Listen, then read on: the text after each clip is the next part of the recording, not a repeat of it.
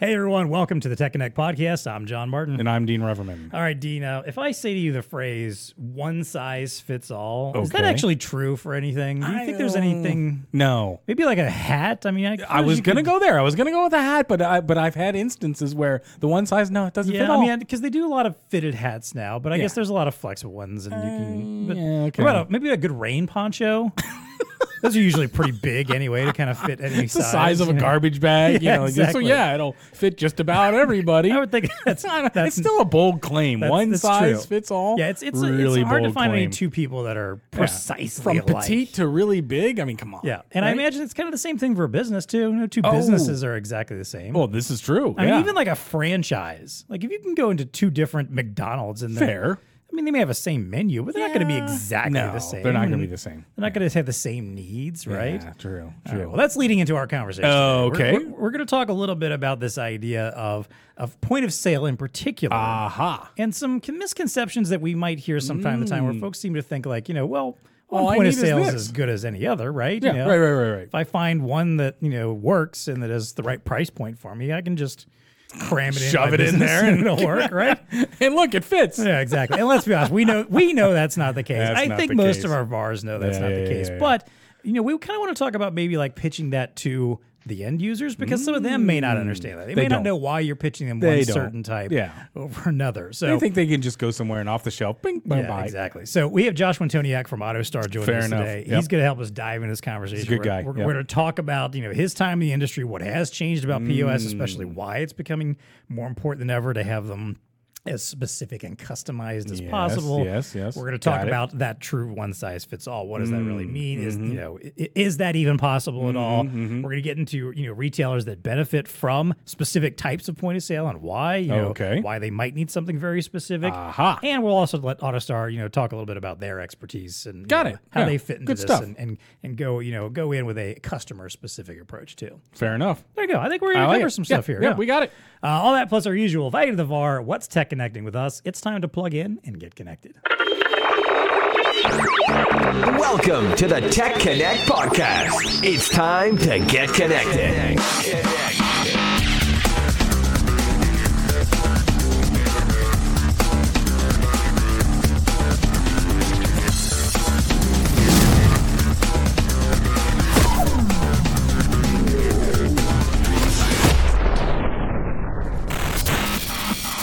I mentioned, our guest today is Josh Antoniak. He is the sales manager for AutoStar CompuSystems.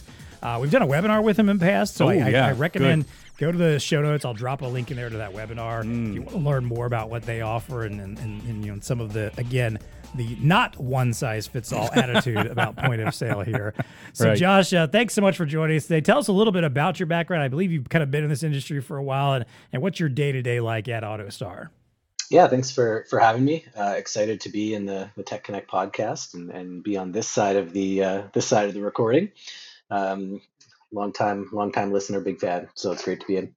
Um, so I've been uh, with AutoStar uh, for actually just at my 19th anniversary. Um, you can, I guess you can count the gray hairs uh, starting to, to sprout to to count to count those years as you you go back. But um, you know, I, I manage our sales channel all across North America um, selling some to end users in in Canada, but primarily sort uh, uh, serving and supporting our reseller channel, you know, uh, throughout Canada, throughout the U.S. and, and down through the the Caribbean. Um, I like to tell the story of you know, who who AutoStar is real briefly as well, because people hear that name AutoStar and they're like, "What what is what is this? Is it a car? Is this a car thing?" um, you know, way back in the day when I started with uh, with uh, AutoStar, I was on the, the the tech side of things and taking support calls. And I once had somebody give me a call asking me if I could unlock their truck because they thought we were OnStar. And I was I was very very tempted to mess with them a little bit, but I I, I did I did correct them. But Uh, uh, oh, yeah, I'm sending them the code right now. Right. Yeah, Yeah. yeah, that's right. That's right. Yeah. Um, but AutoStar, we've been uh, been in business for actually 40 years now, um, and it's kind of a cool story. It's uh, a couple brothers owned a Honda car dealership in Little Alberta, Canada, and they uh, contracted somebody back in 1980 to um, write some software to control their parts inventory. Right, that person skipped town, and they thought, well, how hard can this programming be? you know, back in 1980, it was probably pretty close to being a mechanic, which these two brothers uh, were. They were each mechanics. Picked up a book, learned how to program, and wrote some really cool inventory optimization and suggested ordering software for their, their parts department. Uh, time went by. They started selling that to a couple auto dealerships for a couple years. Still had the had the uh, Honda car dealership, and one of the first customers that ever bought a car from them um, actually was a partner in a small pharmacy chain and they said, "Hey, if you could put a cash register on the front of this thing, this would be really cool. We'd we'd really have something." Um, back in the day, it literally was an old, I think, IBM uh, cash register that they they added. But that was our foray. That got us into sort of point of sale. We quickly got rid of the uh, the car dealership, and it was you know full full speed ahead into pharmacy, grocery, health, and other other retail verticals at that point. I think it's safe to say that AutoStar's been around for a Yeah, little while, yeah, right? yeah. Like from the very, very beginning. And then c- connecting the dots, though, between uh, i- inventory for an auto part or whatever auto dealership and a pharmacy. Yeah, I don't know. yeah. But hey, Yeah. you know, you're just tracking assets at I that love point in those time. stories though, Yeah, where it's- somebody's that's like, "Hey, we we started off doing something in one area and figured out a way that we Yeah. could go in a completely different direction and yet still work." I love those. That's all. That's always That's a good great ground-up story. kind of story. Yeah. Yeah. yeah, yeah. Uh, awesome. All right. Well, then let's let's get into this conversation. You know, and, and again, you know, I, I I would assume that most of our VARs understand that you know point of sale is there's differentiation Mm-hmm, and that it's you know it's not a one size fits all thing. But Mm. I suspect a lot of their end users don't necessarily know. Their customers, I think, Yeah, right. Well, probably when it's time for them to look for you know a point of sale if they go out and just google something they're going to find all of the top name brands you know and and maybe some of those might be fine for them but i think we all kind of know that what makes a good solution is understanding the customer themselves and, and This what- is true. and, and what they're there with so This is true. but let's start off with a, a little backstory though, because you know, again, you've been in this industry for almost 20 years now. So, how much has point of sale changed in your time in this industry? I mean, I can, if I back up 20 years, I was still working in retail at a bookstore, Mm-hmm. and I know that my point of sale, I've mentioned this before, was nowhere near what we see now. It's just No, a right. small little screen with green lettering on it and giant bulky machine and cash drawer and a you know basically a typewriter on top of it Fan running. practically yeah it was it was not not what you see these days so what have what have you seen in your time Yeah, actually, I really liked the old dot matrix printers back when I was at retail as well. I kind of like folding them and ripping the tabs off of, off of those printouts and, and whatnot. But um, you know, the, the the core is still the same, right? We're trying to help these retailers manage their business better, save them time, help them make money, help them uh, manage their their business more effectively. So all of that, like the cores are are still the same, right? We're still trying to help them run their run their business. Um, I mean, one of the biggest things though have changed is I think we've all been really challenged um, and maybe kept honest by a lot of the uh, the VC funded uh, POS, you know, cloud based solutions that have, have come on the market, really really cheap, you know, easy to download and just install and start using on on your own. And I think all of that has um, you know really made us go back and look at the way we were doing things to say, well, how do we how do we make things easier, right? How do we make sure there's like a real ROI on on what we're doing? Um, back in the day, you know, you would have done a, a big presentation on this solution. You would have laid out a huge proposal. You would have had, you know, a, a 90 day project plan, kind of getting everything ready to go. We'd travel on site and there'd be like a pre install and a post install. It'd be a, a really uh, big production. And, you know, when people start questioning, saying, well, I can just sign up for this cloud based one and it was near pretty much free.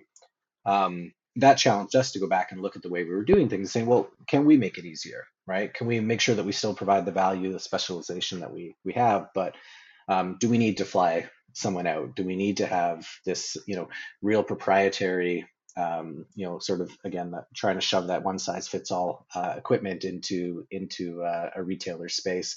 Um, and it's kind of forced us to be more flexible and really, again, make sure that we're easier to work with. So I think that's that was a huge challenge for us. Obviously, um, you know, COVID also um, made us more efficient. So again, maybe not traveling uh, on site to have someone doing uh, doing all of the training. You know, building up a lot of online resources. Again, just trying to make things really uh, a whole lot easier for the the retailers that we that we work with.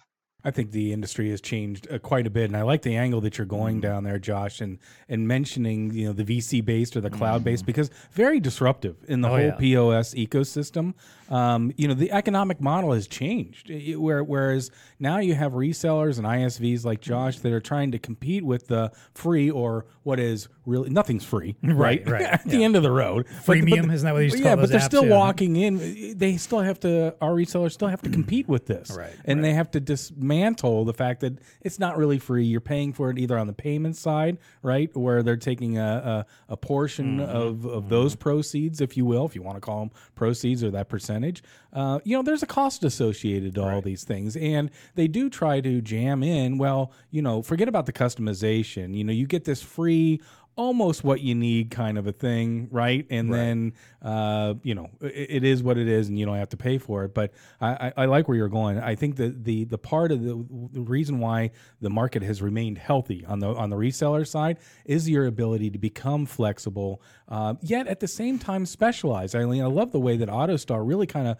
you guys focus in on grocery and pharmacy. There's a couple things that you know they do really really well, Right. and I think resellers uh, understand that as well, right? We got to get really, really good at these certain things uh, so they can modify to what's changed in the marketplace. I mean, think about some of the other things that are changing now. Self checkout, right? I mean, that's one of these things that I was reading on an article that uh, is on the AutoStar uh, site. The demand for self checkout has gone up 42% uh, in 2021 alone. So, you know, the ability to be able to provide that integration, if you want, if you want to go to a self checkout or um, those types of things, you know, I think resellers obviously are going to win there, and but you got to change to the way that POS has changed, Right, right. And that's one of the ways too, Yeah, right? yeah, completely agree. Yeah, I got nothing else to add on that because I, I, it's you're right. There's just there's been enough change over time, and and I think you know again, yeah, that that whole idea of the the VC driven the again, like I said, if you if you go and Google for a POS, like if you're saying Mm-hmm. like I want a restaurant point of sale, and you Google it. You're going to get like seven ads that are going to show up first. They for, are, and they're going to be for exactly those, for those those free, simple, quick. And I'm not saying those are that they're all bad. No, right? They may not be they useful serve a purpose somewhere. Yes, but again, absolutely. if if you're look and maybe if you're just starting up and you need the cheapest, quickest thing you can, that's fine. But at some point, and that's where we'll get to next year, there's gonna be probably some problems if you're Yeah. if you're not trying to look for a solution that's specialized to you and your business and your Mm-hmm. situation. So well, I think it, I think it also Yeah, forced us like not to take the customer for granted, where they would say, "Oh, your grocery store, great. You can just take our solution. This is what you need." It, it they they demanded more. They had better questions for us, and it had us it forced us to go back and really look. Okay, well, what is our actual value proposition? Like, what are we actually doing uh, for these, you know, for this grocery store, for this pharmacy? Um, so we could really show that ROI, why they should go for a solution that is more specialized, more tailored to to their industry, right? And I think you guys have done that really well. Let's dive in there a little bit because you actually come from back of house. I've just come to learn that you you were in the back, you know, in the inventory side, but you know, as opposed to the front of house. And I think that's really important, right? Is to have that holistic kind of solution, uh, analogous to what you guys have. So w- let's talk about the back of the house and some of the things that you do, kind of unique back there. There's there's two terms that you had on your on your site that I'd like to kind of dive into: the replenishment purchasing part, and then the scientific purchasing. So I guess you guys are so specialized. You're even starting to get into some of the AI, if I could use that, or it's just you know manipulate or looking at the data and analyzing the data. But to your point, Josh, in order to be specialized, you gotta kind of understand what the customer's needs are, and then build a solution around that. Uh, and I think your use case here is is a really good one. Can you dive in a little bit more about how you guys approach that, or you know the back of the house too? Yeah, yeah, and it comes from uh, you know again going back to you know sort of the roots of AutoStar as more of an, an inventory management and optimization company, right? For the first few years of the of our our life, um, where we really focused on that that back of house, managing the inventory, making sure that uh, retailers making smart purchases, um, you know, making sure they've got the right product on the shelf at the at the right time. It also comes from having some you know real hardcore nerds uh, on the development side, kind of the fa- uh, the founders of the company. Um, you know, I heard stories of literally they used to go out with chalkboards, uh, doing math and showing, you know, there's a linear regression and showing the statistical analysis of how they come up with why you should order what you should as a as a retailer. But uh, for us, we we were served well by that. That we have that as our our core, uh, so that when we go into you know a pharmacy or a grocery store, uh, we're not just saying here here's how you can you know track your inventory. Um, you can watch that number go up or down depending on what you're selling or what you're receiving, but actually using uh, more sophisticated algorithms to look at a number of different factors to try to you know help optimize that inventory. Um, looking at things like seasonality, lead time from suppliers, next order date, obviously sales history, applying some smoothing based on sales spikes, all these, again, uh, different factors to try to help retailers really optimize their inventory. Uh, for us, it was an interesting challenge as well, and, and maybe some of the, the coaching and training that we did for our, our retailers had to change over the last couple of years because we used to really focus on that just in time inventory, right? um, you know, it's okay if you've only got a day's supply. Why tie up your own cash in in uh, in inventory on the shelf?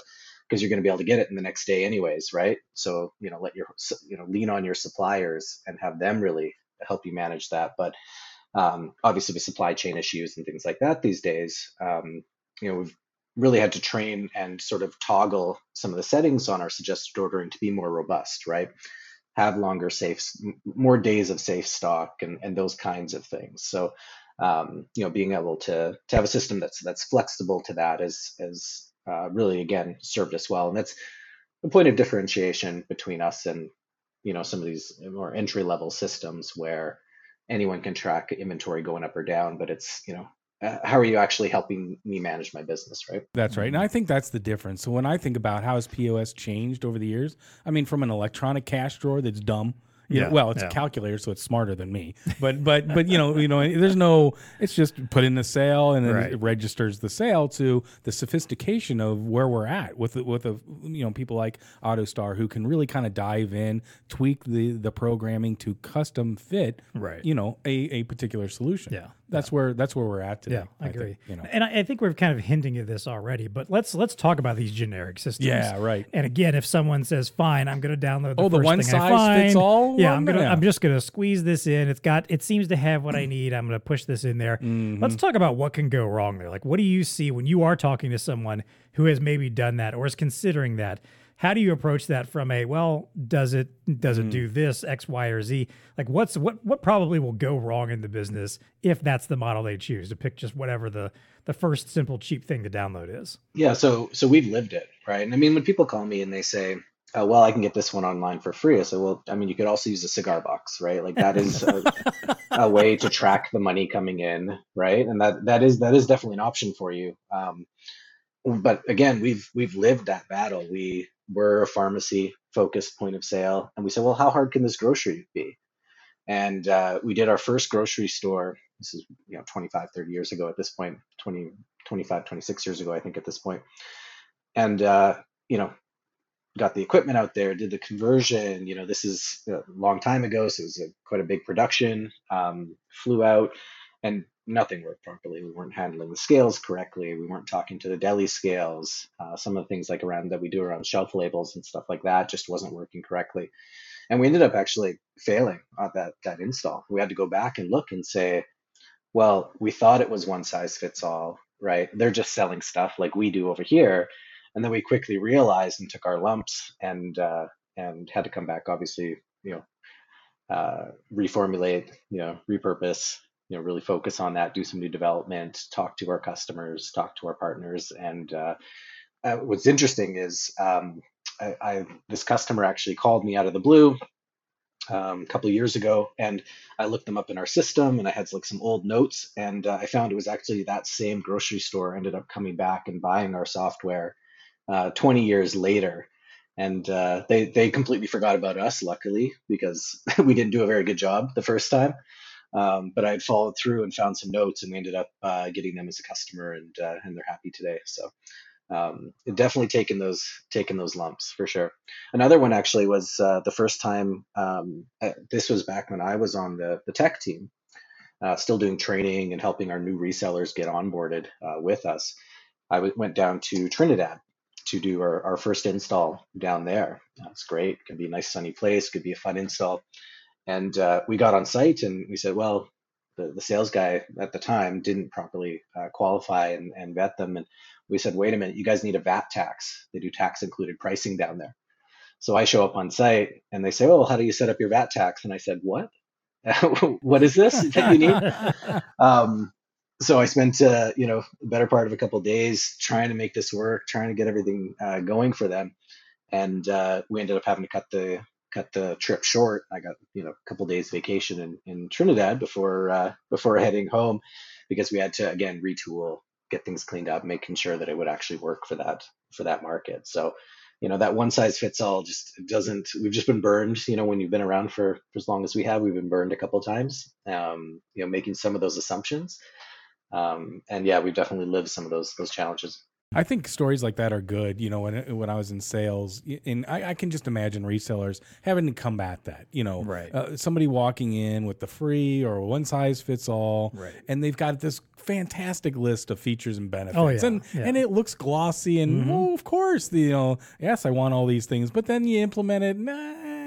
Oh well, the, oh that doesn't Suddenly work you for start you. going, man, I I really need this. Oh, that's Yeah, not part of it. Oh, it'd be yeah. nice if I had this. Oh, that's not part of it right, either. Like, right, right, right, right. So I, you know, I can just imagine how hard that is to combat it. So it's good to have stories like that Yeah. where you can, you know, relate to the Yep. to the end user. Hey, this is going to be a bad idea, and this is why. Yeah. You know, I'm just trying to be again a trusted advisor to you, Yep, Uh, yep. type of thing. Because at the end of the road, everybody needs some customization. I don't care who you are, even if you're just a tea shop, you know, on the corner store or whatnot. You're going to have a specialization over the grocery store or Yeah. the pharmacy or the whatever. So yeah. yeah, yeah, yeah. Well, I, I mean, mean, we know that, but but you really got to kind of play that, Exactly. play into that. Yeah, and again, I can harken back to my bookstore days. Like one of the Mm. things that's weird about books is for some reason they have their own special number that they use. It's called an ISBN, International Mm. right, Standard yes. Book Number. Okay. You don't see this in any other industry for any other thing. That ISBN is specific just to books, Uh-huh. but for some reason that is the adopted code. I'm, I think it's like a, I think it was either ten or thirteen digits. I don't remember. It's been been far enough back. I've slowly started forgetting this stuff. But you know, it's it's something that's very specific to that industry. So I'm sure probably some of these newer POSs probably account for that potentially. But I could also see that being something where maybe they don't, and maybe like you have to go out and find one that's specific for bookstores or something. Yeah. So like it's it's stuff like that where like there's those little nuances that every different type of retailer, you know, eh, like I think sometimes we have this attitude of retail is just one big thing. Yeah. It's just retail. Retail. And not realizing like, look, there are a lot of different types of There's jewelry you know, stores, yeah, there's exactly. yogurt stores, Furniture there's- stores. yeah. It's like it doesn't matter. Like there's all different kinds and they all have different needs. They all have different Mm-hmm. industry standards. They all have different approaches. So I think stuff like that's big. The other one that occurs to me too is like, again, when you're thinking about some of these generic ones, a lot of times a big part of the pitch will be you can use your own device. Oh, right. You know, you can Yeah, use your own laptop. You can use your own tablet. Yeah. You can use your own mobile device or whatever. Like you don't have to go out and buy. And that sounds great. it does until you start doing it Right. and realize that purpose-built hardware is built for a reason because it's meant to withstand the kind of rigors and time and and usage that you're going to put put it. Why do all these notifications keep coming up on the screen? Right? Exactly. Yeah, yeah, yeah. Like there's all that stuff. Well, that it wasn't built for that. People don't think. And again, I guess if like if you're starting off, you got a small shop and you're just not doing a lot, you know, Mm-hmm. like it's not a massive amount of business. But if your company wants to grow, if you want to grow this business and get more and more customers, open up other stores, that kind of problems are going to start compounding, Mm. and you're suddenly you're going to find yourself spending so much more money on hardware potentially Mm-hmm. to just to run that software, even though that software isn't supposed to need any specialized hardware. That's really So it's stuff like that that I think that starts Yep. starts adding up that I don't but that I think people don't think about initially Mm-hmm. because they just get you know swayed over by like hey this is free super cheap and I can just take this iPad I already have and put it on right here and run my business and it's just not it's not going to end up being that simple in the long Mm-hmm. It's not. run. Nope. So- Nope. Nope. well, then let's uh, let's talk about you know where this stuff does work though. Like like I mean, I th- again, I think to Dean's point you mentioned earlier, like every business has some kind of special needs, and customization could easily be done for any business. Again, I think you could go into four stores in the same franchise and still find enough nuances and differences to make you know something a little bit different, Especially each one. regionally, for sure. Yeah, exactly. Yeah. You know, it could be based on the volume of customer, it could be based on inventory needs, whatever it is. There's Mm-hmm. going to be stuff there.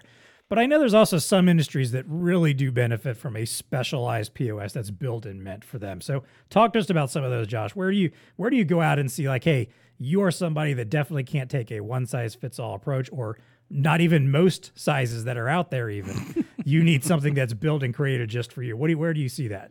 I mean, so there's some of the places that we that we serve for sure. Um, places where there are actual legal requirements. So, you know, obviously, if you get into a pharmacy space, they have uh, HIPAA requirements and you know patient confidentiality requirements, specific messaging, labeling requirements. You know, little things like a a uh, um, a patient or a customer goes into a pharmacy, they have to sign to uh, waive having safety caps on the pill bottle, right? So these are actual requirements that if you are going to do business, you need to satisfy these. So um, could be that. It could be, you know, maybe in the grocery space with things like weights and measures certifications on on scales.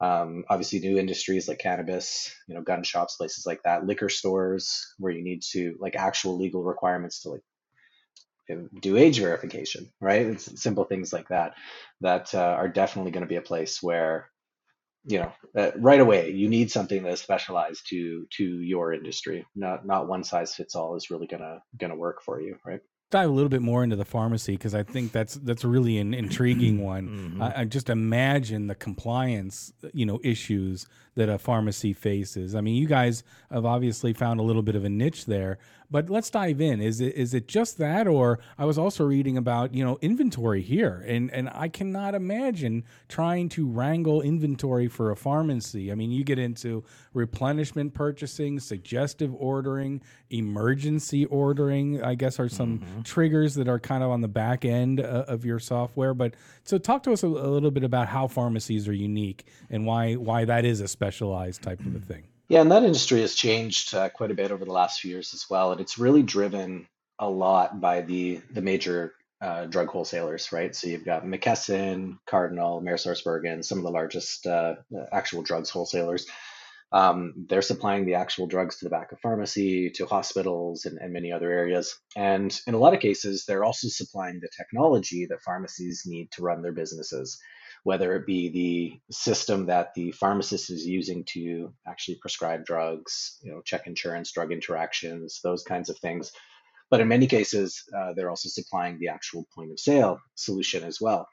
So when we look at things like um, some of the more advanced features we have around inventory, I think a lot of that ends up being driven by, you know, having such um, strong wholesalers that really lean on technology in those markets that can, um, you know, help serve these pharmacies. So uh, if you go into a health food store, right, just a mom and pop vitamin supplement store, they might deal with you know hundreds of suppliers, right? Whereas the pharmacy can deal with one or two, right? And that helps us to actually build solutions that you know integrate with the wholesaler for ordering. Um, we can um, uh, you know really rely a little bit more on that just-in-time inventory in a lot of those cases as well. Um, so in a place like like pharmacy, when we look at inventory management, I think the fact that it's it's such a consolidated industry, it really has these you know large billion dollar companies that are driving you know the the actual drug uh, sales. Um, that's allowed us to kind of like build some of this technology um, uh, as well for sure. So it, it is an opportunity. Like if a reseller wasn't really playing in the, the pharmaceutical or health space, uh, health supplement kind of space, because you see those pop up mm-hmm, all over the place mm-hmm. too. Uh, there's a play here, right? If they contact you and they've got an opportunity there, there's something they, they could do.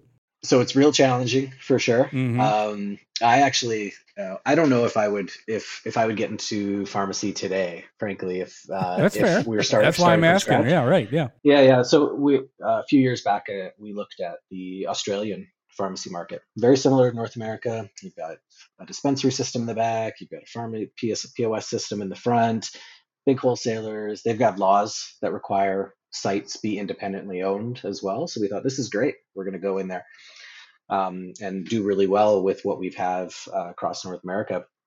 But then we looked at it and said, well, once we started to go in there, we realized, well, the same reason why we are so successful where we are because we built all of these integrations. We have these long-standing relationships with group all of this specialization. That is such a barrier for us to get into to, to go into another market even if that market looks and feels very much the same as uh, as ours. So that would be a real tough market to get into. Uh, certainly resellers would be able to supply some of the technology they need around you know 2d scanners and Um, certainly, uh, label printers in the uh, the back of the pharmacy, uh, medical grade equipment as well, things that can be cleaned properly. If you're getting into the institutional space, there's definitely a play for uh, for resellers there. But on the pharmacy POS side of things, that would be uh, that would be a stretch to, to get into if it was me starting from uh, from scratch for sure.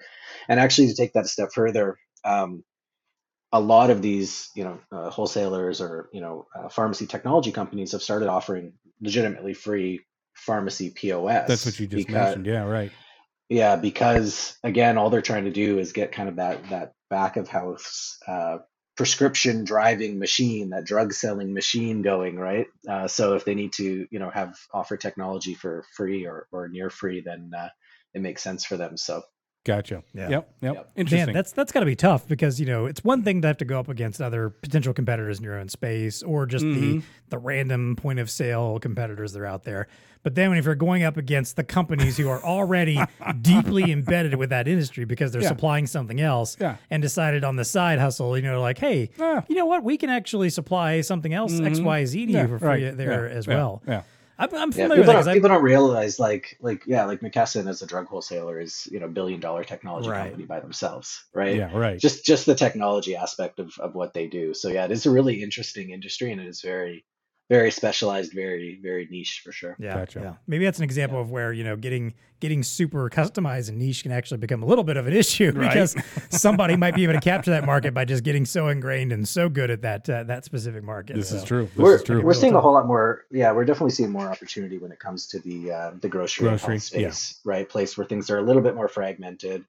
Um, a space where you used to have a separate POS, separate back office, separate loyalty program, separate label program, you know, a different enterprise or, or head office system, right? So if you can have a, a single uh, seamless solution, that's where you know where where we've definitely been seeing a lot more success for sure. And, and that's a market that's specialized Yep. though. I mean, I'm seeing a lot of ethnic groceries around, uh, you know, my house and stuff like that. They're popping up all over the place. That eh, did COVID COVID te- taught us one thing, like how to cook, right? Right, how to get back into the exactly, yeah, kitchen right, and right. start cooking again. So you're starting to see all these specialty Yeah, markets. grocery stores were not necessarily hurt too badly by it. No, know. You right. maybe get people in, but as long as you can find a way to get people groceries, people needed them, you know, because they weren't going out to restaurants. but their sure. their needs are unique, right? Yeah. I mean, they've got unique inventory Exactly. needs. Uh, there's the omni channel that's kind of creeping into that space. You know, buy online, go ahead and pick up on store. Yep. I mean, even the small grocers are, are having to deal with that those kind of trends, right, Josh? we were starting Yeah. to see like DoorDash and some Yeah, of oh, these right, other, yeah, you know, delivery services for restaurants that are now offering pickup from Grocery. your local, Yeah. Mm-hmm, you know, local pharmacy, local grocery, like, and it's a lot of the smaller stores that are that are doing that too now. yeah, so yeah, yeah. It's definitely an area that we've been challenged with as well. As Have we you? looked at it and said, well, if we're going to go in and offer an e-commerce solution to a grocery store, well, it can't just be the regular, you know, sort of Shopify moving boxes one, right? Because a grocery store they have produce, right? If I or if I buy that steak online, and I said, give me a, you know, whatever one pound steak, and it ends up being 1.2, right? Like there's there's different ways that you need to manage that. When you go and pick those orders, what are you going to do with all of that stuff that needs to be in a freezer, all right? So we've had to develop specialized solutions around e-commerce and partner with other companies actually that that offer those more specialized um, e-commerce solutions that you know again are more niche focused to to the grocery and uh, grocery vertical, right? And I think going back to your earlier point about the idea that if you walk into a place that has all these disparate systems that are doing different parts of the business, Mm-hmm. one for the you know the actual checkout, one for the back of the house, one for inventory, one for pricing, loyalty, all this kind of stuff. Mm-hmm. If you're seeing that, that should be that's right there is a it can be a golden opportunity. That's that's the kind of customer I would walk into and say, hey, Hey, let's talk about Yeah. how we can you know, put all this together in one system where it's all tied together. They all talk to each other. That when someone is you know making their purchase, it's talking to the inventory, it's talking to the folks in the back of the house to restock the shelf, it's applying points to their loyalty program. It's allowing you to do price changes on the fly if that's something you need to do. 'Cause you, you get some of these businesses that like have very variable pricing that can maybe shift you know throughout a week or even throughout the day or something and that's the mm-hmm. kind of stuff you need to be able to make those updates happen as quick as possible so Yep. i think yeah i think that's that's to me that would be like it's you know rather than say like hey there's an exact perfect industry to go find this kind of opportunity it's the ones where you walk in and find them that they have so many different things going on that are all disconnected and there's a great opportunity for you to put it all together because ultimately that's what we're always we're always trying to accomplish and wanting to do. Bring is- efficiencies. yeah, exactly. yeah, How do we yeah, bring yeah. efficiencies Yep. by making sure that all these different systems you have Mhm. are all at least some way connecting and speaking to each other, or ideally replacing them with a system that was already interconnected from the beginning. Yeah, that's So, fair. Yeah, Yep. and that's it's been an opportunity for our resellers for sure, right? Is now, you know, pandemic happened. Obviously, they had to start offering delivery or e-commerce solutions. Now there's been a huge drive uh, for you know things like electronic shelf labels or self checkout, and you know when you look at you know the grocery space and other retail verticals as well, is um, you know if all you focused on was just the POS, right, you're really missing out. You have a relationship with that customer.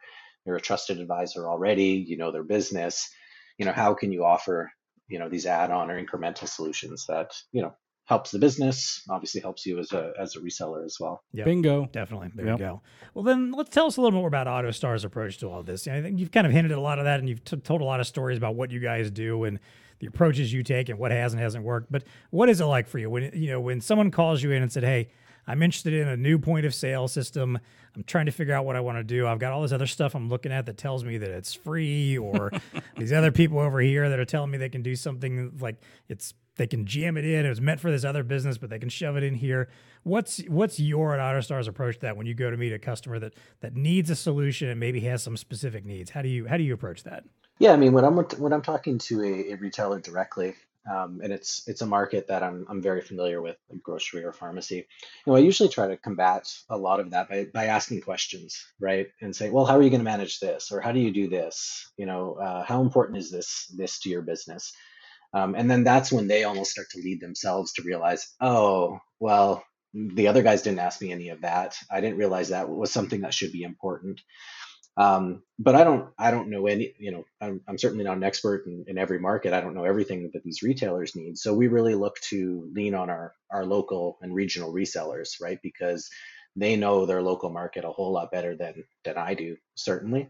And they know those questions to to ask right? And then we have a process for gathering that feedback from our dealers to make sure that we're satisfying what the what the market needs and that they have the tools that they need to sell and be be successful. But um, for me it's really it's asking those kinds of questions to really drive the, the merchant to you know come to that realization. You don't if someone calls you and says hey this looks really cool. It's on a tablet. I think i'd like to go with this. What do you have and you say wow that's stupid. Why would you get an ipad? Right?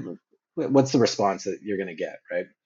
Um, so i think you know working with them as an advisor and saying well that's totally fine if you go with that. You know I'll, i'm happy to help you out. You know i've got a lot of experience in this industry. Um, let me ask you a couple questions and maybe I can point you in the right direction, even if it's not with us. And more often than not, they end up uh, coming back and saying, you know, you you answered all of our questions. It was really great to work with you. I think we, you know, we see the value now of of working with you. And again, that's what our resellers look to do as well. And do you find yourself being able to customize around some of that? I mean, I love the fact that as an ISV, you're looking for the feedback from your dealers, right? If they're in a deal, they're working a deal. Hey, by the way, we need this one little feature or something like that.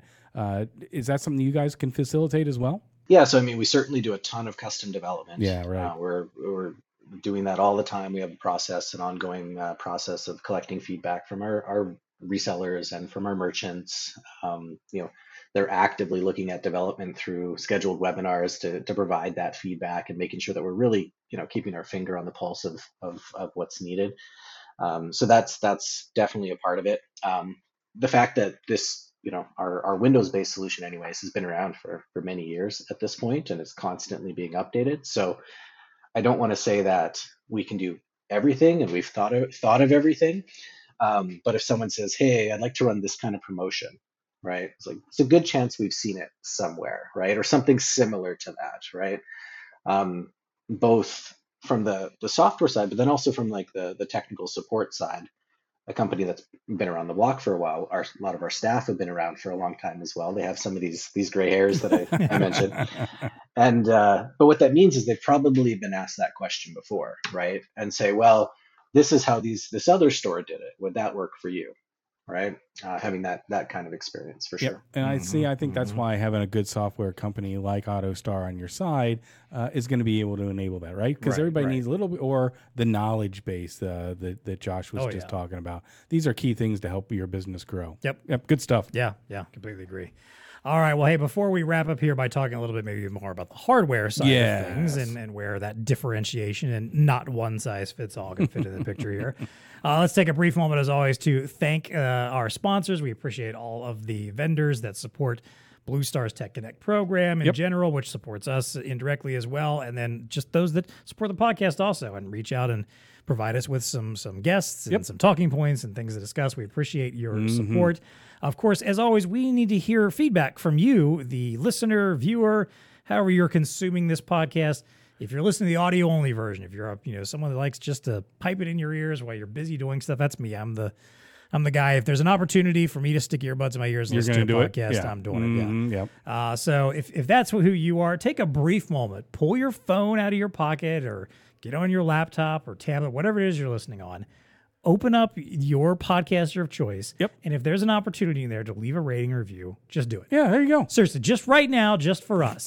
and maybe try that out for like some of your other favorite podcasts from time to time. It's a great way to let folks know that you like them. It's a great way to help spread the word. Word. Yes. the more ratings, the yes. Mm-hmm. more reviews, the more it gets pushed up charts and gets recommended to people. So we'd love to see that. I'd love to. I'd love to get some of those reviews and read some of them on air sometime. So Mm-hmm. uh, don't hesitate to do that. Of course, you can also, you know, on YouTube, you can hit like, subscribe, leave comments for us, and uh, and and hey, we talk about this all the time. We need to know what you want to hear about That's on the right. show. Be our dealer. I'm happy You're like to you're- come up with random topics. Yeah. Give and us the our dealer. feedback. There you go. Give us the feedback. Uh, you know, we can find random stuff to talk about anytime, but if you're tired of the random stuff we're coming up with and you want a specific topic for us to talk about, yeah. Yeah. Yeah. Yeah. in the show notes, there is always a link to a quick little website where all you got to do is put in your name, your email, and say, hey, this is what I want to hear you guys talk about on the show. This is a topic I would recommend for you. Even if we don't use it, and most likely we're going to find a way to use Yeah, it if we we'll can because in we're, somewhere. we're interested in these times, what you Absolutely. guys want to hear about. Yeah. But we will send you a Tech Connect podcast T-shirt just for leaving us one of those. That is soft and you wonderful. What did Jody soft and it? wonderful is Something like that's, that, That's yeah. officially what it is. It's the the official soft and wonderful Tech Connect podcast T-shirt. Uh, do we have to pay Jody for saying Uh, that we now? probably will, she- yeah. Yeah. Did you Damn. trademark that? Probably. yeah. Uh, and of course, if you need to stay in touch with us and keep connected with us, you can always email us techconnect at bluestarinc.com or find us on Twitter at techconnectpod. All right, let's wrap things up here. First of all, with our value of the VAR, and I hinted at a moment ago. Let's talk a little bit about the hardware side Mm-hmm. All of right, things, sir. because I think a lot of our angle here has been point of sale software Yes, and yes. maybe overall Features and solutions. functionalities. Yeah, That- exactly. Yeah. Yeah. Yeah. Yeah. But obviously, you know, the hardware side of things, there can be some some specificity. Oh, yeah. and some customization needs there and business specific needs. Mm-hmm. You know, it's again not a one size fits all proposition for Nope. what kind of hardware you need. So, talk to us a little bit more about that, Josh. Where do you see opportunities to to kind of dictate, you know, specified hardware when you're having the, dealing with these opportunities? Yeah, for sure. And and we don't, you know, we don't sell hardware. We look to partner with the the best of breed solutions that are out there. You know, connect with uh, with some of those companies through through Blue Star and, and other ways as well. Um, and you know, we look to partner with best of breed solutions in in each of the vertical markets that we go after. So it may have been. Uh, we were in New York at the NRF show this year with HP. They invited us in our booth to uh, show off this new purpose-built uh, retail self-checkout. Very different than what you would have in a grocery environment, right? Uh, we've also recently become a, a Toshiba partner, and we have a convertible self-checkout now. It can be used as a regular self-checkout or regular checkout um, with the full, you know, staff attended there. You can hit a button and move it into uh, an unattended self-checkout mode as well. So really, you know, purpose-built solutions for specific industries um, are are super important or just just required. I mean, um, you know, I I drive a, a Mini Cooper, and if I need to move some some lumber, I mean, that's not going to get the job done for me, right? so. I mean, I can move the seats down. There's quite a bit of space in the back actually when you when you fold the fold those seats down. But you know, you need a truck. You need something that's that's made to do the job properly, right? And uh, that, that's if we're making a recommendation to our customers, if we're certifying on specific hardware, you know, we need to make sure that it's going to do the job for them. We're we're kind of implicitly vouching for it when we when we do that, right? So we need to make sure that's purpose built for their industry and it's going to do the do the job. I'll throw on the table aesthetics, right? We're seeing a lot Yep. more interest Yep. in like enclosures, pole mounts, those types of things because the look you know, all, we we talk about the shopper experience, Right, and if right. you there are no such things as just generic stores mm-hmm. anymore. Right, right. Anything that's opening has a look, has a feel, and and so the aesthetics are very important. You can't just drop some random cash drawer and a monitor in some place, you know, that totally is completely opposite of the design of yeah, the rest I of the mean, place. Yeah. exactly. Yeah. So you know, you but you got to probe on that front, Right, Because right. even the small ma and pas want to differentiate themselves. Have they're they're sensitive to customer Yeah. experience too. So the hardware, the mounting, all those things come into play. Yeah, yeah. That's exactly critical. the kind of stuff I think about too. And it goes back to what you were mentioning earlier, this idea of being consultative and asking Mm-hmm. some questions. Things like, hey, do you do you routinely have people buying large items that maybe a wire just you know, a wire barcode scanner is not going to help because you need to have Right. a, a free scanner that you can pop out and walk around the counter and scan something, you know, Yep. like it's that kind of stuff, those little Yep. details that Yep. Mm-hmm. maybe they don't think about, especially if you're you're working with someone that's just starting their business or just Yeah, they got their mind on other stuff, not not yeah, line exactly. busting. That's or that's helping, where yeah, right? that's exactly where it's your opportunity to ask questions like, hey, do you frequently have like super long lines where it'd be Mm-hmm. helpful to have a mobile point of sale that you could send out and ring somebody up or ring them out up out on the floor and let them get on to their day. Mm-hmm. Yep. It's those little kind of things where I think if you you know in my mind, you know, I've never done this or been in this, you know, that that role, but I would walk into these stores and spend some time looking around. Be a shopper yourself for a few minutes. And just what is the experience for me as a shopper Mm-hmm. and what could be better about it from a perspective of me deciding I want to purchase something Yeah, or from a needing help technology, on the yep. floor Mhm. or identifying where stuff is or whatever. And wherever you see things that would challenge you as a customer, hey, guess what? That's what their customers, the rest of their customers are seeing also. And it's easily stuff you can point out. And again, from some, you know, point of experience. Hey, you know what? When I was buying this giant box, the person at the counter had to yank on the cord to get it over top. I had to bend it a certain way and just about broke my back just to try to, you know, put this up here to get scanned. Wouldn't a wireless scanner be so yeah, much more perfect, perfect opportunity. Like, hey, you know what? There's a very simple fix for that. You know, and there's never been uh, there's never been better options than there are now from Yeah, a lot of our, for our sure. partners, right? Having uh, whether it be a convertible point of sale or you know a tablet mounted, uh, fixed mounted, but then can be taken in to do line busting or curbside delivery, you know those kinds of things. So. You know, we work with the folks at like Touch Dynamic, for instance. You have your all-in-one POS sitting there, but then you can also pick that that that tablet basically off the stand, go and do your workout in the aisle. You know, drop it back in place. So you know, certainly for us as, as software developers, there's a lot of tools in the toolbox now that uh, that we can look at, and you know, again, that's why we you know work with companies like Blue Star is connecting the dots with a lot of those those pieces, right, and and learning about some of the different hardware platforms that are out there that can help enable what we're trying to do here, right? That's what I was just gonna say. It's got to be exciting for you as as software developers to be able to say, "Hey, I can build in even more flexibility in what I'm doing here because the hardware is finally caught up." You know, like I I know I can make something that is meant to be mobile because now we've got these these mobile offerings or something that's you know meant for this specific specific type of self service station because now we've got those options out there. That's got to be exciting for you guys too. Mhm. Yeah, I think it's a change of mindset as well, and and it is a challenge certainly for developers to to think about that differently. Right? Is we used to just say, well, we're going to make this software. It works fine on my desktop computer, sitting in my office with my mouse and keyboard, right? And that's how the they're sitting there using it that way. But um, realizing that you know the two are paired together, right? The hardware, software is part of like sort of the whole experience, and starting to be creative around what we're developing, what we're creating, and not just saying, well, that's the hardware side. Someone else will take care of that, right? But you know, having something that's developed for a specific platform, for a specific use, um, using some of you know this new technology, right? All right, hey, let's wrap up as always with our favorite fun Oh, segment of the week. What's tech connecting with Yes, you? sir. This is where we get to chat about something in the world of science, tech, Or not. innovation, business, whatever. something that has got us excited, something that's got us terrified for the world Yes. to be, whatever yes, it might be. Yes, yes, yes. Uh, Josh, we'll let you start here. What's tech connecting with you right now? Sure, and uh, you know this might be one you guys have, have talked about before, but uh, I don't know if you guys have started playing around with this uh, Chat GPT. oh, absolutely. Yeah. Yep. Um, you know, the first time I, I typed in a question, I was like, I was just gobsmacked by uh, how well it, it did. And I know we see some funny stuff online now, and maybe the the, the Bing chatbot that because you know wants to maybe take over the world or whatever it wants. right. Um, I did a couple or things break up but- families, whatever. yeah. Go Break ahead. up family. I saw that one. Yeah, yeah, I saw that one as well. Um, but I mean, I typed in the, you know, um, I had my wife beside me, and I said, "Hey, let's try this thing out." And I typed in like, write a story about like these two people. And it like basically wrote, you know, I recently got married, wrote our love story kind of thing. And I was like, this is amazing. like wrote a whole story. But then that's kind of fun to do. But then the next thing I typed in was write me a 1500 word blog post on the benefits of electronic shelf labels and point of sale. And it, it wrote my blog post, right? Like it, it, it wrote the whole thing and it was pretty much done, right? So, you know, for us, I think thinking about like what are some applications for that kind of technology? Is it the merchant saying, hey, find me the best point of sale reseller near me, or saying, you know, write me a loyalty um, a loyalty promotion, uh, including you know pitch, email, and everything.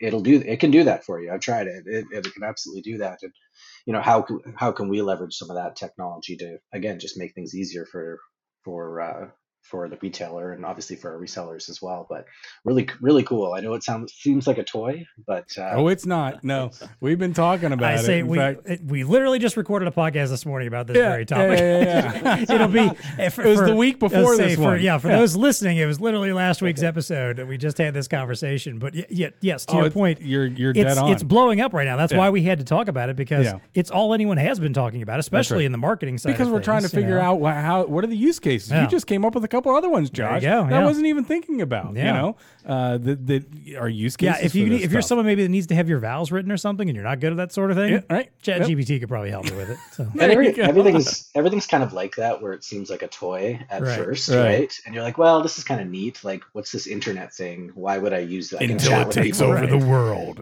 that's right that's Yeah, right and then exactly. and then eventually you know companies to catch up and Yep, yep. and uh, and users catch up and we realize what we can actually do with this thing and so uh, it's really it's really cool Yeah. Yeah, More that's where we're importantly, someone figures out how to make some money off of it. That's, that's usually where we find out where it makes that pivot. Well, so. I got two tech connections connectings let's hear with it. me, and one of them is in this vein Okay. because Spotify actually Spotify is taking a job away from you, John. Not Oh. to not to keep you know rubbing more salt Oh. because I know you love to make your mixtapes. Oh yes, yes. Spotify has debuted a personalized AI DJ. Did you know that? I think I did see Oh, something about this. I didn't read too far into it because I don't use Spotify that much. Oh but yeah. well, okay. So you know your your love of creating mixtapes and what you listen to. Well, apparently there's an AI out there that can do that. Well, to be fair, I mean, Apple you. Music kind of does that too. Like you uh, can go, this to, is true. you can go and This find is true. s- playlists and stations that have customized to your, you know. Oh, and then it'll give you like Your a recap tastes. of the year. Do you, Yep. do you ever get? Yep. Yeah, I always yeah. get those your recaps. ultimate mixtape, which is yeah. yeah. Here's what Although I the problem with in mine is on 2022. Apple Music is that it also p- pulls in all the stuff that my son makes me listen to in the Yeah. car over and Yeah, over yeah, yeah, again. yeah, yeah, yeah. So it's like the first like 20 tracks are Uh-huh. just now granted he's he's like he likes to listen to some of my music and pick the stuff that he likes out of that for I've made a playlist for him. Mm-hmm. But that's all it is. Like the first half of my rap, you know, not not Spotify rap, but like you know, the the Apple Podcasts Uh-huh. or Apple Music playlist for the year is all the stuff that's always on his playlist Gotcha. that always play in the Yes, right, Not yes. really representative of my taste Your from the taste, year. yes. Still See, stuff I like, but it's also stuff I'm kind of tired of. So Yeah, it misses the mark just a little Yeah, bit. exactly. All right, here's my second right. one. Uh, we maybe have made scientists a little bit upset. Uh, so you know the balloons. I mean, I'm sure we've done it before. Can- can we talk about the balloons? I know where you're getting. We're going. Yeah, Here. yeah, yeah, Yes, yeah. So, right, we keep shooting down balloons, Yes, yes. and the scientists are like, "Hey, would you stop shooting down our balloons? Because who knew high altitude balloons, a scientist's guide to what's Yep, up there and yep. why, is now being published." And uh, well, I'll be darned, it just opened up my mind that there's a whole shoot ton of balloons out there. Yep. Not to mention that I think NASA or somebody launches two a day or like every hour or something like. Wait a minute, here it is. Uh, by far, the weather balloons are launched twice a day simultaneously from 900 locations worldwide. Uh, and then they, it goes on to just talk about just the amount of balloons Right, that right. are actually being used are biodegradable, blah, blah, blah. Right, You know, they go, NASA sends up 10 to 15 of them every single year, and they can, they can apparently carry like, you know, three school Maybe buses worth maybe of this was. China's actual goal is to just make us so paranoid about everything that's floating around in the sky. We just start shooting everything down. I don't know about you guys, but la- like last year, my hometown had a hot air balloon uh, festival and looked really cool. Everyone's taking their Instagram photos, right, with all of these hot air balloons. But I don't know if I'm going anywhere near there this year. No doubt. No doubt. So I think we got to cool our jets on the balloons, right? Because yeah. they do have some great qualities. I mean, how else Yeah. are you just going to sit there and monitor something for a I know, bit? And, right? and the thing is, I didn't think about that because I, like everyone else, was going, "What is going on here?" Yeah, And then yeah. all of a sudden, one day, I saw this random article, and oh, all Oh, I saw saw- was the saw headline. Yeah, I don't know right. if it's the same one, but I saw a random headline. It says.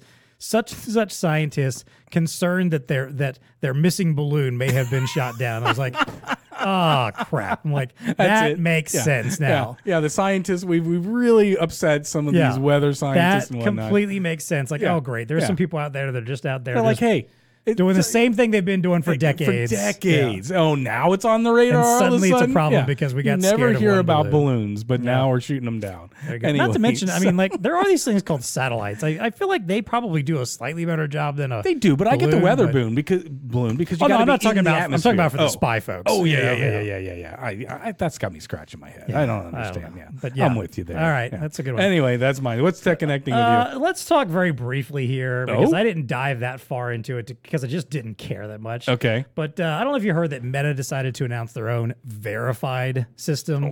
no. So No, wait a obviously, minute. So if you're a person in the metaverse, well, no, now I you- think it's like oh, for. Facebook potentially. Okay. Like I don't even know if it's for the metaverse. Again, did not spend a lot of Got it, time. got it, got one it, of those got it. things I saw a headline, did a brief bit of reading, it was like I just don't care because Pay pay extra for that just so you can get the the multi factor authentication. Ah. Did Yeah. you see So yeah, that's so that's- Twitter. So if you recall, Twitter obviously has had this hullabaloo because of their whole verified Verify, system. yeah. and they completely changed the way that like the Twitter verification system, which used to be set up where you had to go through a vetting process if you were a celebrity or a news person, okay. politician, whatever, Got it. to officially verify that an account belonged to you, Mm-hmm. and then you got that check mark on your account to indicate that this is a This is actually a, you. a post, a tweet, whatever that came from you, the real person, Whoever it is. and not the 50 other accounts that say they're you and aren't, which was to me a fairly smart idea, good Yeah, yeah, system. yeah, yeah, yeah. Well, of course, when Elon took over, one of the things he decided to change up is like, hey, we're going to do this, but now we're going to charge you for it. Right. So whereas before it was a free it. system, you just had to go through the vetting process. Got now it. it's like you got to be vetted. Well, you don't really need to be vetted. You basically just pay us some money, and you and we'll give you that check to say you've been verified, Mm-hmm. Verified, and give yeah. you some extra. So Meta's doing the same stuff. thing now. Meta's planning basically to do something similar. And Uh, essentially, okay. what this comes down to to me, this feels to me like this is a, a, one more sign of the end of that version of social media. Oh, Because I've, I've, I, we've talked about this before. I feel like the Facebooks and the Twitters, these Mm-hmm. early social media platforms from the early 2000s, 2010s, that are starting to become a little archaic, starting to get Mm-hmm. replaced by newer, hipper, younger stuff, and are starting to become problematic for various reasons over time. Mm-hmm. I feel like they're on their way out, and this is some of their last de- desperate gasps of trying to figure out how can we continue to earn some more money. And now it's going to be it's a money grab. Pay Got it, us, got it. pay us to make to to Yeah. allow you to be officially verified as as being who you, You say are, you are. yes. Because we're not getting enough money from advertisers anymore. We're hemorrhaging users. Yeah. All those other reasons that All they're right. probably not making the money that they want anymore. Mm-hmm. And this is their last well, attempt. Wall to try to Street's do that. upset. Yeah, right. Yeah, they can't. exactly. Yeah, yeah. So this this was just one more thing. As soon as I saw it, I was like, well, I mean, So- this is clearly your response to what Twitter is doing. And and you know, Josh, you just mentioned it. Like a big part of the Twitter problem is apparently they also announced to anybody who had signed up, like now that like only if you signed up for that would you be allowed to have two two factor authentication anymore. Mm. And you I know, think you could you could use a separate app for it for free. Yeah, like- yeah, yeah. But uh, apparently, this all of the, the text messages that we get to give us a code to sign into things apparently costs a lot of money. And I guess Elon started spending it there. I guess, and uh, they're saying, well, you can only use this type of verification if you're paying for it. But Yeah, exactly. Yeah, Yeah. he basically said like, you know, yeah, it's it's costing us too much to send all these texts out to everybody. yeah, you yeah, start right. me? Yeah, yeah, yeah, Okay. yeah. Uh, so yeah, so that's that's kind of I think where we you know where we're landing with this whole verified. Now, thing all right. At, so at this point. So I say, well, I know you're off Facebook anyways, but it's Yeah, safe to say exactly. you weren't going to verify. no, yeah, I'm not. I'm not Ooh, interested. Maybe I'll verify as John then. yeah, she, sure. Because a lot of people really care about whether it's really me out there. So, Good stuff. uh, all right, that's what's tech connecting with us, or not in the case Or of that not, last yes, one for me. right, yeah. uh, Josh Antoniak from AutoStar, thank you so much for joining us today. Thanks, Josh. yeah, I appreciate it, guys. A lot of fun. Uh, until next time, um, you know, yeah, go go get yourself verified, or maybe you know, maybe sign up for Tech Connect Verified. Yeah. You you can only get the special secret episodes if you're signed up for Tech Right. Connect Verified. Yes, it's we just me and Dean talking about Star Wars. There you go. Yeah, yeah exactly. That's it. And as always, folks, please stay connected.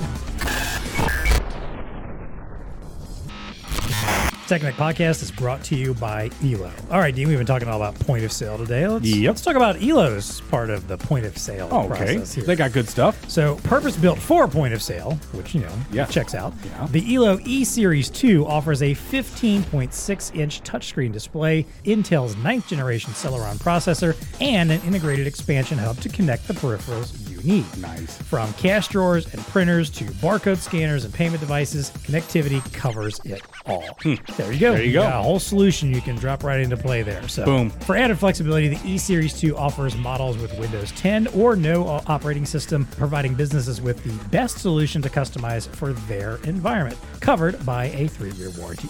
To learn more, contact your Blue Star representative. Tech Connect Podcast is also brought to you by Zebra. All right, Dean, a barcode scanner is a barcode scanner, right? Well, I mean, we kind of had this whole podcast talking about one size fits all is not not. not the solution. No, so no, that's that's, right. not the answer. Yes. Well, when your customer's choosing a scanner, what they're looking for are scanning abilities. yeah. Can it scan dirty, damaged barcodes? Can it scan from long distances or up close? Can That's it right. survive harsh work environments or daily Yes. wear and tear? Zebra anticipates every challenge when building their barcode scanner portfolio, so they can scan anything, anywhere, no matter what. With over 50 years of field proven innovation, Zebra delivers options for every purpose and price point general use, ultra rugged, healthcare, in counter, fixed mount, and more.